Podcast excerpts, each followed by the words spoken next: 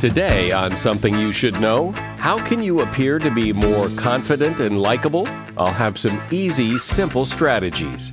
Then, do you understand how your money really works? For example, what makes a $20 bill actually worth $20? It is worth the paper it's printed on, which is not much, plus the reputation of whatever institution is responsible for protecting the purchasing power of that paper. And that, in this country and in many other countries, is worth quite a bit. Also, if you have an ice maker in your freezer, there's something you really need to know. And finding true happiness. It takes effort every single day. The question is how can you learn and gain and grow from this day? We have the power, each one of us, to slow things down, register useful experiences, and as a result, build up an unshakable core of calm and strength and happiness. All this today on Something You Should Know. Microsoft Teams is helping a bicycle company reinvent the way that they work. We make low maintenance bicycles for everyday riders. Once the pandemic hit, we had nobody coming into the showroom. So we started doing virtual visits via Microsoft Teams. We're able to see two or threefold the amount of customers we used to be able to see. All of a sudden, we could open up our showroom to customers around the world. I really think it's going to set a standard for retail moving forward. Learn more at Microsoft.com/Teams. Something you should know. Fascinating intel, the world's top experts, and practical advice you can use in your life. Today, Something You Should Know with Mike Carruthers. I've talked a little bit in previous episodes about how this podcast came to be and how it's doing amazingly well. If you're interested in hearing a bit more about that and a, a, bit more about me, I was recently a guest on another podcast where I talk in more detail about the evolution of something you should know and how it began and what all led up to you and me being together right now. The name of the podcast is On Mic with Jordan Rich. Jordan is a radio veteran who has worked at WBZ in Boston for a long time, and he has now moved into podcasting. Anyway, if you'd like to hear the conversation with Jordan Rich and me, there is a link to his podcast in the show notes, or you can look it up. Again, the podcast is called On Mic with Jordan Rich. Our first topic today is confidence. People like people who are confident. So, how can you be more confident? Well, according to Forbes magazine, here's what confident people do differently. They stick their neck out. When confident people see an opportunity, they take it. Instead of worrying about what could go wrong, they ask themselves, What's stopping me? Why can't I do that? And they go for it. Fear doesn't hold them back because they know if they never try, they'll never succeed, and failure is a great way to learn. Confident people don't pass judgment on others because they know that everyone has something to offer and they know that they don't need to take other people down a notch in order to feel good about themselves. Confident people don't say yes unless they really want to. Research conducted at the University of California shows that the more difficulty you have saying no, the more likely you are to experience stress, burnout, and even depression. People with confidence listen more than they speak because they don't feel like they have anything to prove. Confident people know that by actively listening and paying attention to others, they're much more likely to learn and grow. And confident people exercise. A study conducted at Eastern Ontario Research Institute found that people who exercised twice a week for 10 weeks felt more competent socially, academically, and athletically. And that is something you should know. Do you know how money works? And what I mean by that is when you say you have, for example, $10,000 in the bank, where exactly is that money? And if, if I write you a check for $10,000, how does that money get from my account into your account? Or that $20 bill in your wallet? Well, what makes that little piece of paper worth $20? Uh, it says who? Well, to help explain all this and more is Charles Wheelan. He teaches public policy and economics at Dartmouth, and he is the author of a series of books Naked Statistics, Naked Economics, and the one we're talking about today, Naked Money. Hi, Charles. Welcome to Something You Should Know. Oh, it's good to be with you. So I think everybody has this kind of vague notion, like we know just about enough to know that money works, and somehow we write a check and it gets in the other guy's bank account, but we don't really get it. We don't really know much about it. We just know enough. So, so what is it that we should know? Do you think? Well, we should know that every once in a while it stops working. If you were in Zimbabwe or in Venezuela now, the paper that you took for granted doesn't buy what it used to. Zimbabwe's come out of that problems, but for a long time their inflation got to the point where they were weighing bills instead of counting them. That's how bad the inflation was. And we should think about what money really is because when things like Bitcoin come along and people are arguing that this is going to replace the dollar, we should step back and think about whether that's really likely to be the case. So, in its purest sense, I mean, money is just a means of exchange, right? It's a means of exchange, and money that works well works well as a means of exchange. So that's kind of circular logic, but we can drill down on it a little bit, which is, you know, live elephants have value, but they're really lousy means of exchange because they're big and they poop all over the place, and not everybody wants an elephant. Small bits of gold actually work quite well because they hold up, they don't tarnish, they don't deteriorate people across cultures seem to appreciate them. On the other hand, gold is so valuable that you can't go out and buy a pack of gum with it because it would be such a small speck that it doesn't work. So you start to think about things that are portable, things that are durable, things that have a known value, things that you can carry around. And you get to a place where there are a set of things that work reasonably well throughout history, whether it's bags of salt or certain minerals that work for the purposes of conducting commerce. So we go from trading elephants to gold to bags of salt. H- how do we get to paper money? You get the first leap is small and not too difficult, which is to say gold is valuable. You don't really want to be carrying gold around, but we know it works as a means of exchange. So how about if we just put it on deposit someplace, somebody gives us a receipt and says, Charlie or Mike, has deposited seven ounces of gold. Maybe they divide that into one ounce certificates and we go someplace and that certificate has some meaning because somebody recognizes the signature or the nature of the certificate and we start trading those certificates because they don't really want to carry the gold around. That's not a giant leap to make and you could do that with diamonds or anything else, but gold and silver serve that purpose throughout history. The point where it becomes a crazy leap is when you take the gold away and that's where we are now. The paper no longer, you can't show up at the Federal Reserve and say, hey, I've had enough of this Ben Franklin in my wallet. Can you give me the gold? Because it's not backed by gold anymore. That's fiat money. That's what most of the, actually all of the developed economies use now. And that's backed only by confidence, which is to say that if I give you a dollar, you are perfectly confident in the near term you can take it and get use it with another dollar to get some coffee or some mints or gum. So confidence rather than gold or anything else is what underlies money right now. Which is, a, a, I guess, a little scary uh, because it's literally worth the paper it's printed on, right? I mean, I mean, there's nothing else to it other than the, the confidence that everyone else will recognize this as valuable. It is worth the paper it's printed on, which is not much, plus the reputation of whatever institution is responsible for protecting the purchasing power of that paper. And that, in this country and in many other countries, is worth quite a bit. The Federal Reserve has as its mission the job of maintaining a predictable purchasing power for that piece of paper. And even through the financial crisis, pretty much after about the 1970s, when Volcker came in and broke the back of inflation, the Federal Reserve and the European Central Bank and the Bank of Japan have done an admirable job of protecting the purchasing power of that paper. Now, it's not constant, and we can talk about why that's the case. It, it's actually designed to lose about 2% of its value a year, but you know it's not going to lose 80% of its value like it has in, in Venezuela. You know that it's not going to cost, a, I have on my desk a $100 trillion bill from Zimbabwe. We know it's not going to get to that level. So yeah, it's confidence plus paper, but really vote on the confidence. So what do you mean it's designed to lose 2%? What's designed the that money US money is designed to lose 2% a year?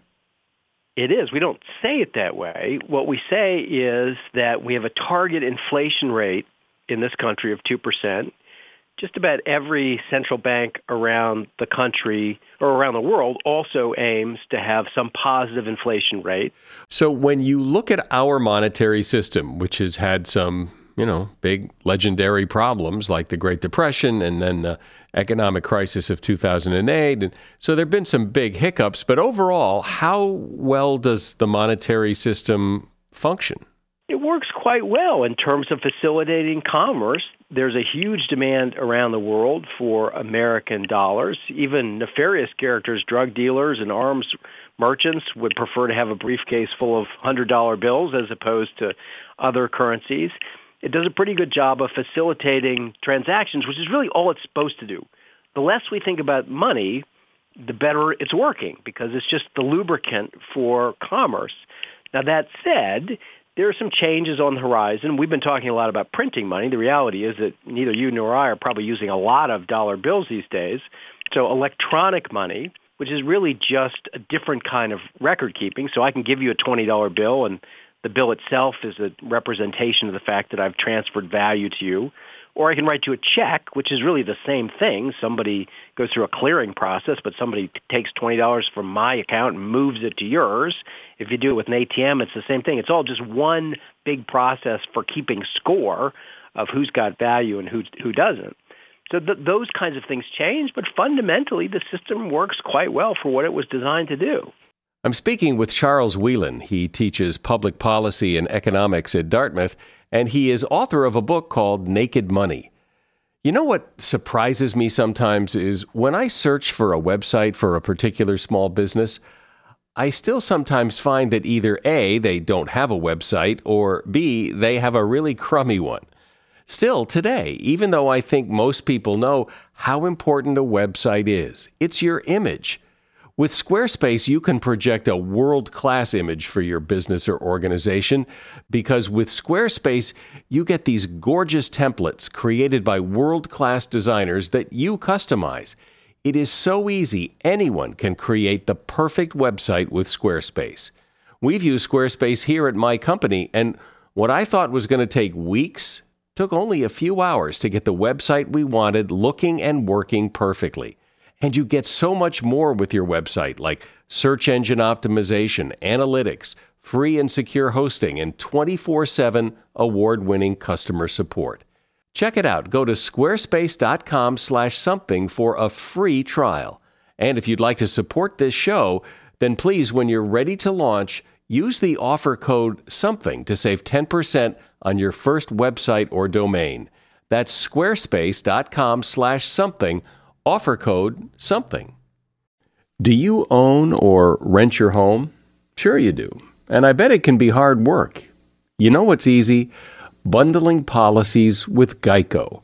Geico makes it easy to bundle your homeowners or renters insurance along with your auto policy. It's a good thing, too, because you already have so much to do around your home. Go to geico.com to get a quote and see how much you could save. It's Geico Easy. Visit geico.com today. That's geico.com. So you own or rent your home, right? Sure you do. And I bet it can be hard work. You know what's easy? Bundling policies with Geico. Geico makes it easy to bundle your homeowners or renters insurance along with your auto policy. It's a good thing, too, because you already have so much to do around your home. Go to geico.com, get a quote, and see how much you could save. It's Geico Easy. Visit geico.com today. That's geico.com. So, Charlie, you say the monetary system works, but but how does it work? In other words, okay, so I write you a check and then you deposit my check. Does my bank actually send money to your bank or how does the money move around? It's just a giant accounting process. The Federal Reserve is responsible for that whole clearing process, and it's what you described, which is no, we're not going to move money to my account to your account. And it turns out you wrote a check to my wife, and that gets moved back to our account. Instead, there's a central clearing process where all the member banks of the Federal Reserve System kind of tally up the directional flows and net it out at the end of the day. So that you know, if if my bank on the whole wrote 270 million dollars of checks to accounts at your bank and you wrote 272 million back to my bank, really the, the only the net transfer will be 2 million and the rest will just be kind of moving it around among the accounts. Just one big giant accounting process, but it's one of the many things that we take for granted. That's part of the reason that the financial system works. But where's the money? When I say I've got, you know, so many thousands of dollars in my bank account, where is that money really? It's a ledger. It's really it, the the bills are only a tiny proportion of the money that you actually have on your account. The rest of it is just imagine someone with a giant chalkboard kind of keeping track of who has accumulated value. One way to think about it is like poker chips in a poker game, which is all they're doing is keeping track of who's won and lost. And if at the poker game you ran and got me a drink and I gave you two chips, that's two chips worth of effort that I've put in, and I've, it kind of signals that now you owe me two chips worth of, of effort. So really, it's all just a giant record-keeping process, and it's all it's written down. It doesn't have to be physically manifested in the form of a bill. Only a tiny fraction of that value.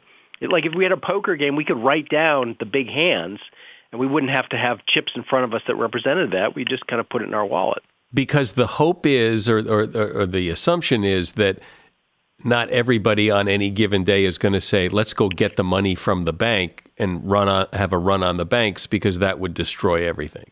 Exactly, which is, of course, the history of financial crises. Right. Everything we've described works brilliantly until, for whatever reason, we decide we do want all of our poker chips, and it turns out they've been loaned out to somebody, or if you've seen It's a Wonderful Life, that bank run scene is the, the best manifestation of what a financial crisis looks like anytime. I mean, it can be a bank, it can be the repo market. Anytime anybody in this complex system decides that they have to have liquidity now, it doesn't work very well because not everybody can have liquidity at the same time.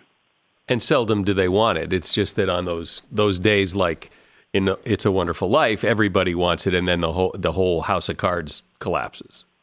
Exactly, and if you remember, it's because that money's been loaned out. The whole point of the financial system, we've kind of talked about money as facilitating transactions, but there's another really important purpose, which is I've got a lot of money right now that I don't need. Now, my kids are headed to college. I'm going to need it soon there may be somebody starting a fast food restaurant down the road who needs it now and will be able to pay it back. So the financial system is also intermediating a loan between me and these entrepreneurs. Now, I don't necessarily meet that person. It happens through the bank or through other financial systems. The important point is that my money, as Jimmy Stewart eloquently points out in the movie, is not in the bank. It's been loaned out. So if I want it back, and it's been invested in this hamburger joint, I can't get it right away, even if that's a strong loan. So the nature of the financial system is if there's some reason that everybody wants their money at the same time, there's going to be some kind of big problem. Can you explain in relatively simple terms how Bitcoin works? well, I will do my best. My first thing to point out is I do not believe Bitcoin is money in the sense that we described correctly money at the outset of this discussion as something that is good for facilitating commerce. I said elephants are bad. Bitcoin is also bad. Part of the reason Bitcoin is bad as a medium of exchange is that the value is bouncing all over the place. So every time you read that Bitcoin is up 75% or down 25%, just imagine if you'd bought your house with a mortgage denominated in Bitcoin. So your mortgage payment is going up 75% one month and then going down 25%. The whole point of a medium of exchange is it's not supposed to bounce around in value. So that's the first thing to file away. The second thing is that Bitcoin exists because people think it might be valuable. So you have this computer programmer, still anonymous, who creates a computer system where Bitcoins are deposited in people's accounts when they use their computers to solve complex problems. It's called mining. That's not a bad way to think about it, which except that instead of like using your pickaxe in the stone to find nuggets of gold. You use your, your computer to solve riddles, and you get bitcoins for doing so. Now, are, do they have any intrinsic value? No, but we've already discussed neither does the dollar. The difference is that people have started using Bitcoin because they think other people will take Bitcoin. And remember, this is all predicated on confidence. So as long as you think that somebody else is going to take it, then it has some value and you might be willing to accept it. The long-term question is, do we think it's still going to have value in 10 or 12 years like we do, we think the dollar will, we think gold will, and so on? And I think the answer there is quite dubious. There is no institution that's responsible for protecting and stabilizing the value of Bitcoin. Its primary value right now is for people who want to move large amounts of money anonymously. Those people tend to be drug dealers and weapons merchants and terrorists and kidnappers. So if governments crack down on Bitcoin, then it won't be valuable.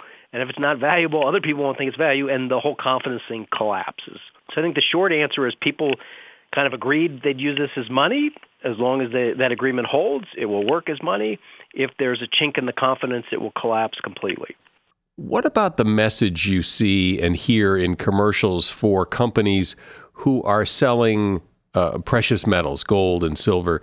And they often make the case that you should own hard assets, gold and silver, because if and when the monetary system fails, or if your money ever becomes worthless, at least you'll now have hard assets. Although I, I don't know how you take then take gold to the supermarket and use it to buy milk, but but th- that's the argument that hard assets are, are, are, intrinsically valuable, whereas paper money uh, could be worthless, and that that's a good reason to buy precious metals. Is that a valid fear?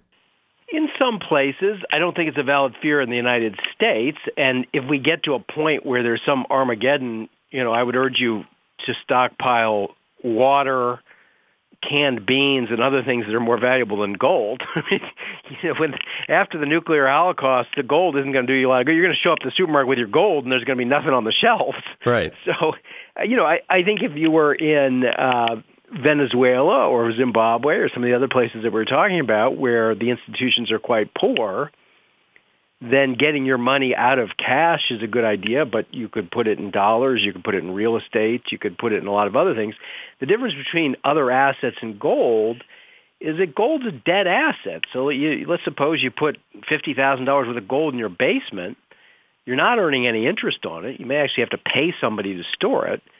Whereas if you buy stocks or bonds or real estate, there's going to be a return associated with that. So it is true that everybody should probably have some hedge against inflation, but there are better ways of hedging against inflation than gold. Yeah, but if if you bought a bunch of gold back in the 80s, yeah, it doesn't gain gain interest, but the value of gold has gone up pretty substantially since then, so your gold would be worth quite a bit of money. But so would real estate or uh, any of the other assets that you were likely to have bought at the time. But the, it sounds like your message is in part that, that in this country, in the United States, the confidence that money needs to have is well earned, that we should have confidence in our monetary system. We should, barring any institutional change, and I see no reason to think that that's on the horizon. I would actually give, you know, part of the book is also about the financial crisis, and I would give the Federal Reserve remarkably high marks for dealing with a really difficult situation. And, and by and large, what they did was rescue the financial system in a way that protected the currency and made the downturn much less severe than the Great Depression or what it might have been. So I, I give the, the Fed high marks both for their for their two missions, which is trying to promote stability in the macroeconomy and protecting the value of the currency. And through a rough patch, from 2008 to about 2011, they did strikingly well. Well, as I said in the beginning, most of us have kind of a general sense that the money system works, but we don't really understand exactly how it works. So it's it's nice to get a little peek behind the curtain to see how it works and to understand why, for example, that twenty dollar bill is worth twenty dollars. So so thanks for explaining that, Charlie. Well, thank you. And as I said, it's a good day when you don't have to worry about whether that $20 bill is worth $20. If you have to start worrying about it, then there are bigger problems. Yes, I'd say so. My guest has been Charles Wheelan. He teaches public policy and economics at Dartmouth. in Hanover, New Hampshire, and he is author of the book Naked Money, which is part of a series of books Naked Statistics, Naked Economics, and Naked Money. There's a link to the Naked Money book in the show notes for this episode. You know, I'm starting to wonder who's left to convince to start playing Best Fiends. Best Fiends is this top rated mobile puzzle adventure, and I've gotten so many people to try it.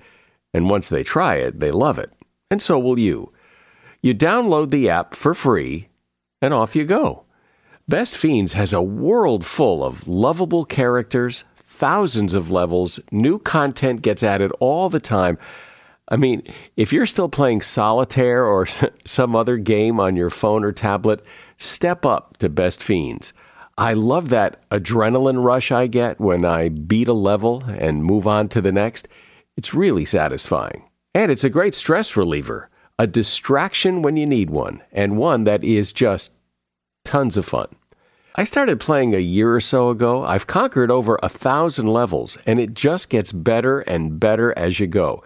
There are over 5,000 levels, with new ones added all the time. So the fun never ends. Look, try it. I'm telling you, just try it. It's a free download, so what's the harm? And by the way, it's been downloaded over a hundred million times. It has zillions of five star ratings, so there's a pretty good chance you're going to like it too. Download Best Fiends free today on the Apple App Store or Google Play. That's Friends without the R. Best Fiends. You've likely heard me mention and recommend the Jordan Harbinger Show podcast before. And the reason I mention it is well, yes, Jordan advertises his show here and he does that for strategic reasons. You see, people who like this podcast are bound to like his podcast. He and I have a similar philosophy. In fact, I just spoke with him on the phone yesterday to compare some notes.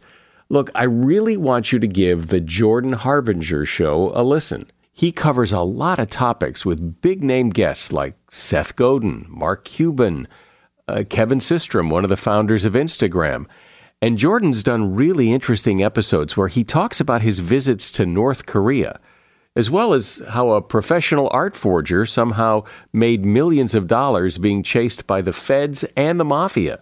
So, as you see, there's a lot of variety, but one constant is Jordan's ability to pull useful pieces of advice from his guests. I promise you'll find something useful that you can apply in your life in every episode of Jordan's podcast. I enjoy the Jordan Harbinger show, and, and I'm not saying that because he's advertising. It really is good. Search for the Jordan Harbinger show. That's H A R B as in boy, I N as in Nancy, G E R. The Jordan Harbinger show on Apple Podcasts, Spotify, or wherever you listen to podcasts. So, who doesn't want to be happy? Everybody wants to be happy and yet sometimes happiness can seem to be a million miles away. Maybe it's because our brains are not so much wired to be happy, but rather wired to survive. And survival isn't always in sync with happiness. In fact, it's sometimes at odds with happiness. So, what do we do about all this? Well, Rick Hanson is someone worth listening to. He is a therapist and author of several books, including Hardwiring Happiness The New Brain Science of Contentment, calm, and confidence. Hi, Rick. Welcome. Oh, I'm glad to be here. Thank you. So, something uh, caught my eye on, on the Amazon page for your book, which I think is so true for people, and it is why is it easier to ruminate over hurt feelings than it is to bask in the warmth of being appreciated? And I suspect everybody knows exactly what that means and has experienced that. Why is that? The fact of it is really clear to everybody, but why goes into how the brain evolved over 600 million years, actually, of the whole evolution of the nervous system. That's what scientists call the negativity bias of the brain, or I kind of cut to the chase and call it we've got a brain like with that's Velcro for the bad, but Teflon for the good.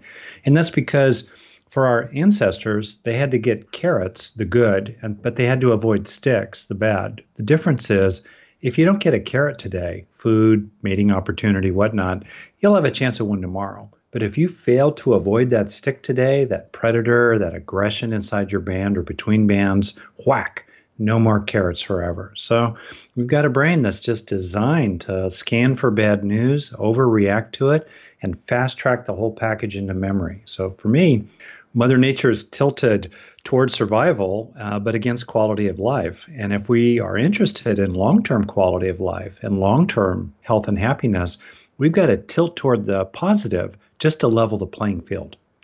So if if that is the natural inclination, and everyone knows that that it is, mm-hmm. you wor- you worry about what can go wrong. You never think about what's going to go right. Uh, then, if that's the inclination, how do you fight it? I mean, it is what it is.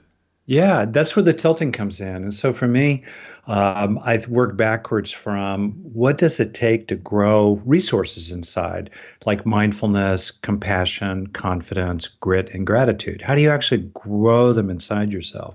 And it's a two step process to hardwire them into your own brain. First, you need to experience whatever you want to grow, like gratitude or confidence or determination. And then you need to take a few seconds with it. Take a breath or two or three, feel it in your body, and see what's rewarding about it to help turn it into a lasting change in your brain. Without that lasting change, by definition, the experience was wasted on your brain. So, give me an example, because when you say yeah. experience confidence, I, I don't know what that means. Well, when you experience right confidence, when you have a sense of self worth or capability, that's confidence uh, or a sense that other people care about you. These are ordinary, authentic experiences. When you have those kinds of experiences, or when anyone does, uh, that must involve some kind of pattern of activation in your nervous system. All right. To turn that momentary experience into any kind of lasting change for the better, so that you actually become over time more confident or happier or more compassionate or wiser, you have to stay with the experience for a breath or two or three for it to have a chance to leave any kind of lasting trace behind in your nervous system. The problem is, negative experiences get converted very quickly to lasting change. We acquire or develop anxiety or depression or irritability uh, over time pretty quickly. But on the other hand, it takes a little bit of deliberate effort to acquire greater uh, resilience and well being over time. But the good news is that it's sweet work because it really just simply involves for a dozen or two dozen seconds at a time, just kind of marinating in your authentically good experiences. It does seem, or it would seem to me, that just knowing this should help. That that knowing that you're mm-hmm. wired to be negative, and that if you know that, you can try to try to be proactive in countering that that that in itself should help.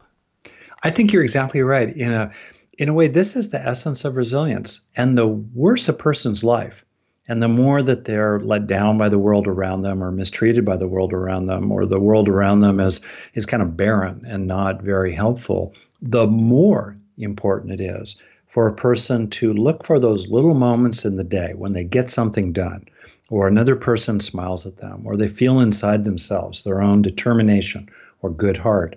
It's more important than ever that when, as it were, those little authentic songs are playing in the inner iPod, you slow it down for a breath or two or three to turn on the recorder and internalize the benefits of that experience into yourself.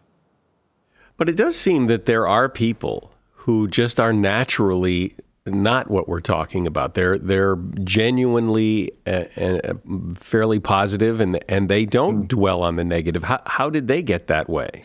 That's interesting. Two things. So, first, there is natural temperamental variation. You know, the joke about parents is that if you have one kid, you believe in uh, nurture, but when you have two kids, you really believe in nature. And uh, our two kids are different in that way. One is really quite sunny and cheerful. The other person, the other child, who's an adult now, would agree that a tendency toward seeing the glass is always half half full, you know, empty, half empty rather.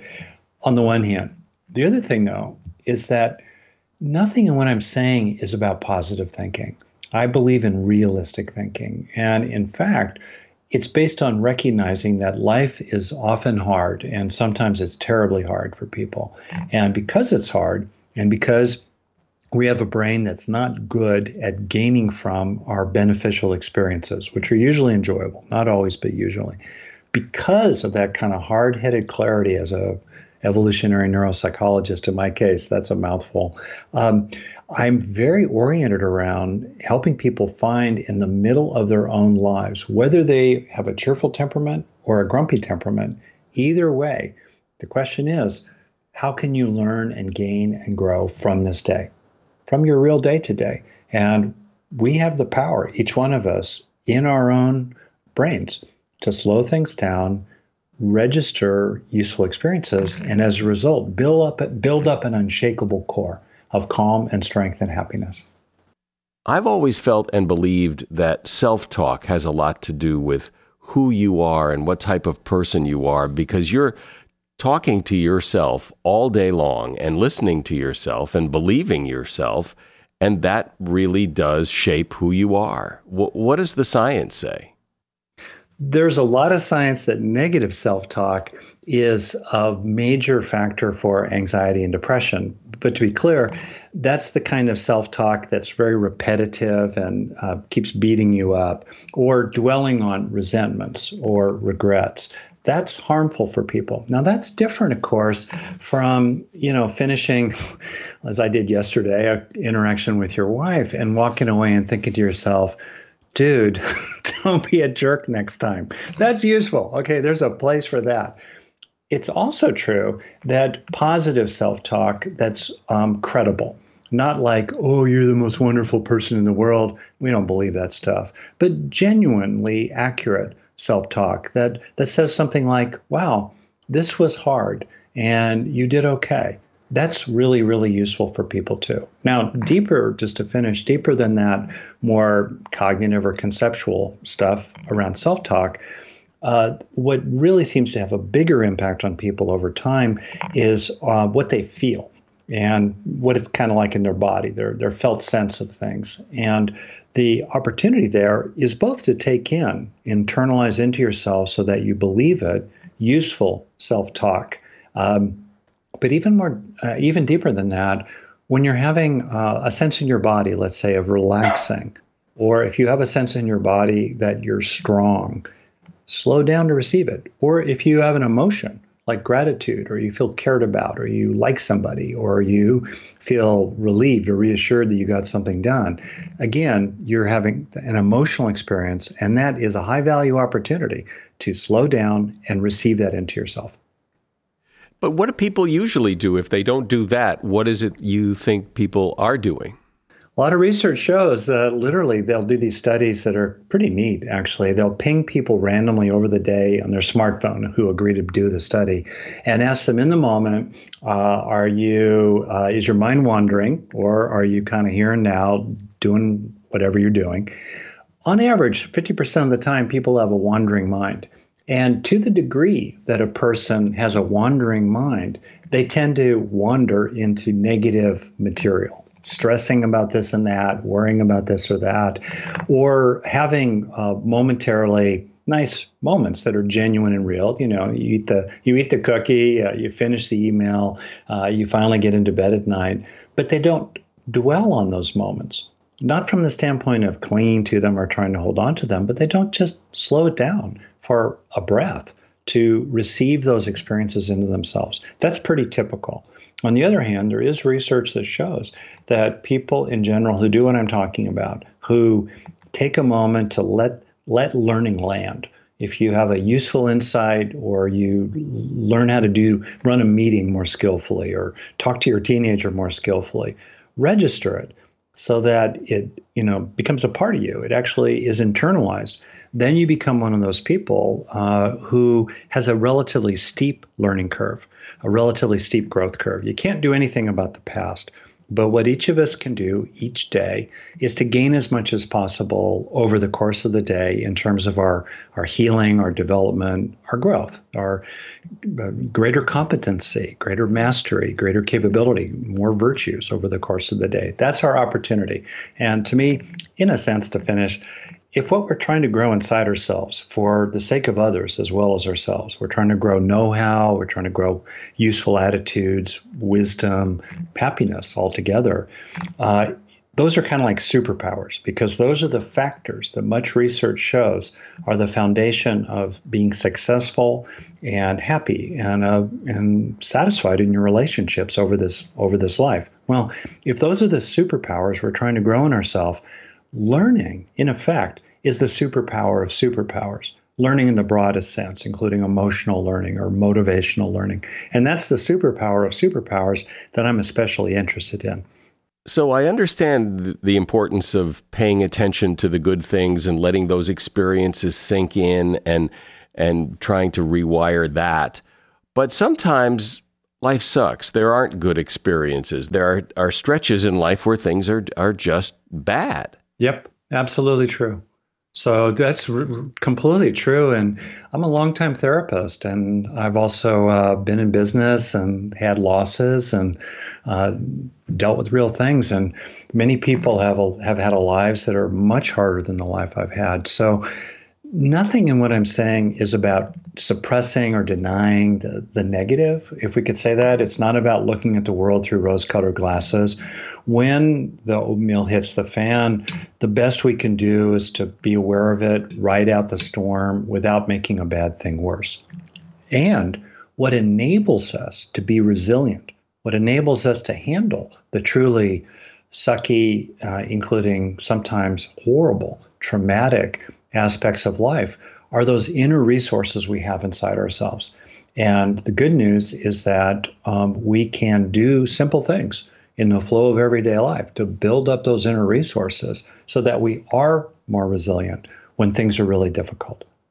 When you look at this, it, it would appear that the people who need this message the most are the people who don't even know they need it. That, you know, you don't know what you don't know and that those people who think that their life sucks and that there's no better way uh, are completely oblivious to the fact that there is another way. You're definitely right. There's a joke in therapy world. Um, how many therapists does it take to change a light bulb? Only one, but the light bulb has to want to change. And that is true that motivation is really, really the bottom line. Uh, that said, um, I think uh, that many people realize that they're facing the world and they do want to have more know how. They want to be more skillful with their own mind. They want to have more competence with their own thoughts and feelings. They also want to develop, as we would wish for our friends or our children, they want to develop more happiness inside themselves, more inner peace, more fundamental contentment. And if that's what you want to do, the how to do it is shockingly straightforward. But as you've said a couple times, you're totally right, Mike. Uh, people don't have the habit of this. They don't have the habit of taking in the good. And um, it's really poignant. Uh, what it leaves inside is a nagging background sense of unfulfillment, discontent, uneasiness. And the alternative is to be engaged in the world, dream big dreams, go for it, be strong, stick up for yourself, you know, help the world become a better place while at the same time, in the core of your being, have this uh, fundamental foundation of resilient well being, even as you deal with the challenges in life. Well, that's a perfect way to, to wrap it up. That's a great message. My guest has been Rick Hanson. The book is Hardwiring Happiness The New Brain Science of Contentment, Calm, and Confidence. And there is a link to his book in the show notes. Thanks, Rick. Thank you. You're a total pro. Well, thanks. Uh, I'll, t- I'll take that as a compliment. I want to talk to you about your automatic ice maker in your freezer. Yes, it's very convenient to have an ice maker making ice cubes all the time, but what you may not realize is how much that ice maker is costing you. Overall, refrigerators have gotten more efficient and they use a lot less electricity than they used to, but they still represent a big chunk of your electric bill every month. A few years ago, the National Institute of Standards and Technology decided to look a little closer and found something really surprising. The automatic ice maker inside the freezer eats up a lot of electricity. Ice makers use between 12 and 20 percent of the electricity used by the entire refrigerator freezer. Why so much to freeze water into ice cubes? Well, it turns out there's this tiny little motor in there that has to operate to make the ice cubes. And that motor requires a heater to keep it from freezing.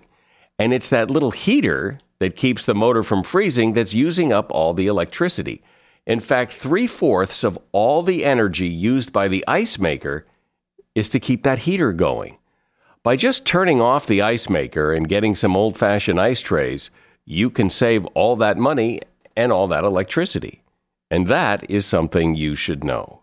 Follow us on Facebook and Twitter. We are constantly posting new content that does not appear in the program that I think you would like. I'm Mike Carruthers. Thanks for listening today to Something You Should Know.